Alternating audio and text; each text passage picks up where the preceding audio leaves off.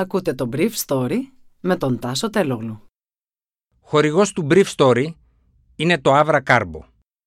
Avra Carbo, το ανθρακούχο φυσικό μεταλλικό νερό για να απογειώσεις κάθε στιγμή.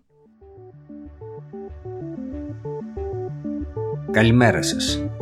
Σήμερα είναι 3η 2 Μαρτίου 2022 και θα ήθελα να μοιραστώ μαζί σας αυτά τα θέματα που μου έκανε εντύπωση. Η Μαριούπολη είναι το τελευταίο σημείο που κατέχει η Ουκρανία στην ακτή της Αζωφικής θάλασσας. Άγριοι βομβαρδισμοί στο Κίεβο. Πώς θα φτάσουν οι προμήθειες σε αμυντικό υλικό στους πολιορκημένους; Η Ρωσία δεν πληρώνει τα κουπόνια του χρέους της. Οι κυπριακές τράπεζες είναι εκτεθειμένες με την αποκοπή των ρωσικών τραπεζών από το SWIFT. Η Μαριούπολη είναι πλέον το τελευταίο σημείο της Αζωφικής θάλασσας που ελέγχει η Ουκρανική κυβέρνηση. Οι Ρώσοι έσπευσαν χθες να ανακοινώσουν ότι η Ουκρανία δεν ελέγχει κανένα σημείο της θάλασσας αυτής, αλλά η Μαριούπολη ήταν τη νύχτα ακόμα στα χέρια των υπερασπιστών της. Η τελική μάχη της πολιορκίας της πόλης διαρκούσε ήδη 20 ώρες μέσα σε χιονόνερο και χιόνι. Ανάμεσα σε εκείνους που τον υπερασπίζονται είναι και λεγιονάριοι εθελοντές που ήρθαν από το εξωτερικό. Τις προηγούμενες μέρες οι Ρώσοι βομβάρδισαν τα περίχωρά της με συστήματα Grad και από αέρος ενώ έχουν αναπτύξει δυνάμεις από βορρά, νότο και δύση. Ανατολικά είναι η θάλασσα που την έχουν κλείσει με το στόλο της Βαλτικής. Ελέγχοντας τη Μελιτόπολη και από χθες τη Χερσόνα, είναι αμφίβολο ότι η Ρωσία δεν θα επεκταθεί προς την Οδυσσό νοτιότερα εφόσον καταλάβει και την Μαριούπολη. Χθες ο δικτάτορας της Λευκορωσίας Λουκασέγκο, περιγράφοντας τους στόχους της στρατιωτικής επιχείρησης σε συνεδρίαση στο Μίνσκ, είπε ότι ένας από αυτούς τους στόχους είναι να ενωθεί η παραλία της Μαύρης Θάλασσας αφού καταληφθεί με την υπερδνηστερία μια περιοχή που είχε καταλάβει η Μόσχα εδώ και δεκαετίες και παρόλο ότι είχε αναλάβει τη συμβατική υποχρέωση να την εγκαταλείψει στρατιωτικά δεν το έχει κάνει. Εν τω μεταξύ χθες το βράδυ η κρατική υπηρεσία τηλεπικοινωνιών ανακοίνωσε στο Κίεβο ότι οι περιοχές Ρουσάνοφκα, Βίσνεβε, Κουρένευκα, Μπόγιαρκα και Ζούλιανη βρισκόταν με κατεστραμμένο το σύστημα τηλεπικοινωνιών μετά από βομβαρδισμούς.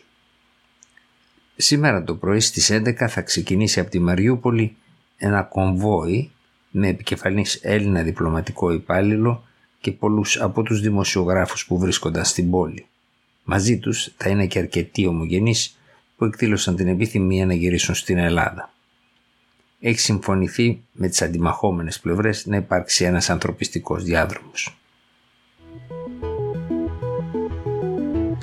Πολλές χώρες της Ευρώπης στέλνουν στους πολιορκημένους Ουκρανούς οπλικά συστήματα και πυρομαχικά, αλλά και άλλη ανθρωπιστική βοήθεια, αλλά όλα σχεδόν μένουν στην Πολωνία εξαιτίας της λογιστικής δυσκολίας να φτάσουν στα χέρια εκείνων που τα χρειάζονται.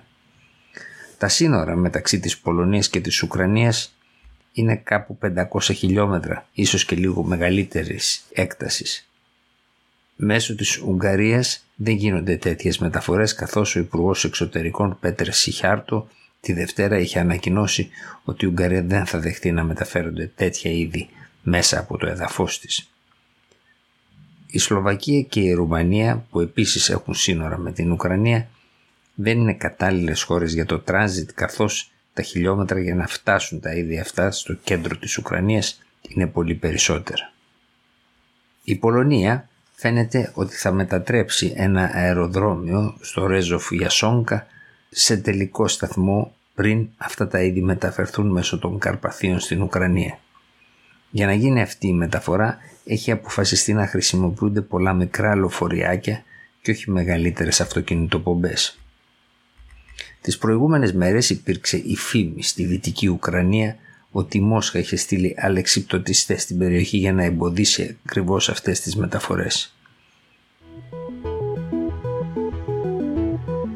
Η Κεντρική Τράπεζα της Ρωσίας έδωσε εντολή χθες να μην πληρωθούν κουπόνια του ρωσικού χρέους σε ρούβλια σε ένα μέτρο που χαρακτηρίστηκε τεχνικό αλλά θα μπορούσε να είναι προάγγελος μιας ρωσικής χρεοκοπίας.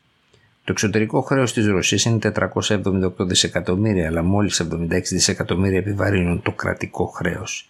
Το χρέος της Κεντρικής Τράπεζας και του τραπεζικού συστήματος φτάνει τα 85 δις, ενώ τα υπόλοιπα 317 δισεκατομμύρια τα χρωστούν επιχειρήσεις που δραστηριοποιούνται στη ρωσική αγορά. Πολλές από αυτές θα πτωχεύσουν. Εν τω μεταξύ ανακοινώθηκαν τα ρώσικα τραπεζικά ιδρύματα που αποκόπτονται από το SWIFT, ένα αυτόματο σύστημα πληρωμών, χάρη στο οποίο κυκλοφορούν δισεκατομμύρια κάθε λεπτό στον παγκόσμιο τραπεζικό ιστό. Σύμφωνα με τον πίνακα που έδωσε στη δημοσιότητα η Ευρωπαϊκή Επιτροπή, στον οποίο είχαν συμφωνήσει προηγουμένως οι πρέσβεις των χωρών μελών της Ευρωπαϊκής Ένωσης, δύο από τις μεγαλύτερες τράπεζες της Ρωσίας, η Sberbank αλλά και η τράπεζα της Gazprom, εξαιρέθηκαν από τον κατάλογο των τραπεζών στις οποίες θα εφαρμοστεί το μέτρο. Αντίθετα, οι τράπεζες VTB και Bank of Russia είναι ανάμεσα στις τράπεζες εκείνες που θα εφαρμοστεί το μέτρο αυτό. Επίσης, στην ίδια λίστα υπάρχουν η Otkritie, η Novicom Bank, η Promis Vias Bank, η Sofco Bank και η VBRF. Μερικές χώρες, όπως η Πολωνία, πίεσαν ώστε να περιληφθούν και άλλα τραπεζικά ιδρύματα στα οποία θα εφαρμοστεί το μέτρο.